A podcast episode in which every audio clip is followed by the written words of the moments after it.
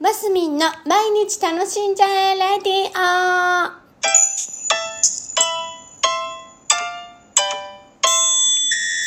おはようございます。にせんにじゅうにねんろくがつにじゅうよっか金曜日、マスミンです。はい、バジルの美味しい季節になってまいりました。バジル、ハーブのバジルですね去年はね、自分で作らなかったんですけど、なんと今年は夫のひーちゃんが会社で何株ご、ろっかぶ株であってんのかな、苗ご、ろく苗苗をね、まあ、地植えしてるんですけど、ハーブを、えーと、バジルを植えておりまして、こんなにいっぱい植えたらまんさかできるよっていう風に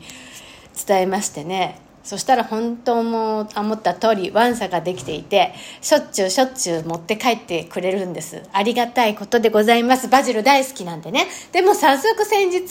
ジェノベーゼ作りましたよ。あのバジルの葉っぱにね、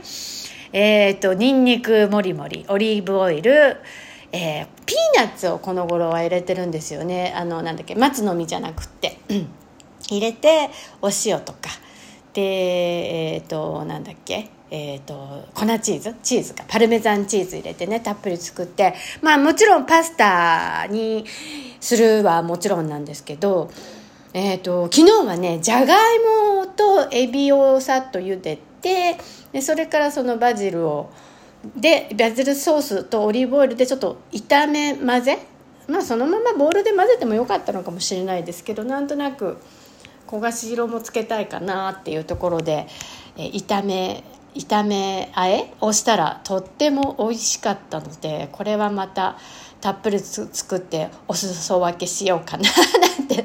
思ってます。あとバジルはこの頃本当になんだその大この頃とかもうここじゅうねんぐらい大好きなんですけど、だいたいジェノベーゼにするかカプレーゼ、あのなんだっけトマトとモッツァレラとバジル、トマトモッツァレラバジル、トマトモッツァレラバジルっていうサラダですね、カプレーゼにするっていうのが王道の食べ方だったんですけど、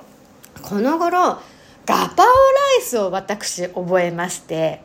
ガパオライスってニンニク、ニンニクじゃないバジルを結構もりっと入れるんですよ。でひき肉でね、あの鶏のひき肉とかで私作るんですけど、でもいやこの頃鶏のひき肉じゃないの、大豆ミートで作ってるんですよ。大豆ミートって あの、あとパプリカとかね、えーとピーマンとか、えー、お野菜ちょっとん玉ねぎとか入れて、あれです、ナンプラーとオイスターソースでちゃちゃっと味付けするだけで、あと唐辛子か唐辛子がいい仕事するんですよね。赤唐辛子、赤唐辛子が入れてちゃちゃって作るんですけど、非常に美味しくってですね、この頃はもう私の一人おうち一人ランチはだちょくちょくそれを作ってるような状況でございます。バジルね、まだまだね活用方法あるんだろうななんて思いながら、まあだからさっき言ったジェノ、ジェノベーゼのパスタ、新しく新入りしたじゃがいもでしょ、じゃがいもと生えるカプレーゼで、今ガパオライスぐらいで、ただね本当にじゃんじゃがじゃんじゃがバジルができるから、もう少しレパートリーを増やしたいなっていうところではあるんです。まあでも王道で言うならばバジルのねお茶、バジルティーですよね。バジルをちょっとこうちぎって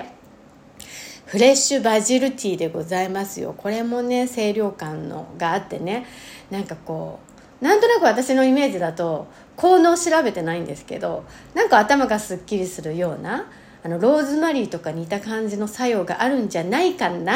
って調べてから話せよっていうのね思ってみたりとかするんですけど、そんな感じでございます。あ、あとねそういっぱいできるから今回ね干したのだから、乾燥バジルも自分でちょっと作ってみました。乾燥バジルにしておいたら、それこそね、なんかの、えー、アクセントでね、パパって隠し味で入れたりとかいろんなことできるので、で、もう少し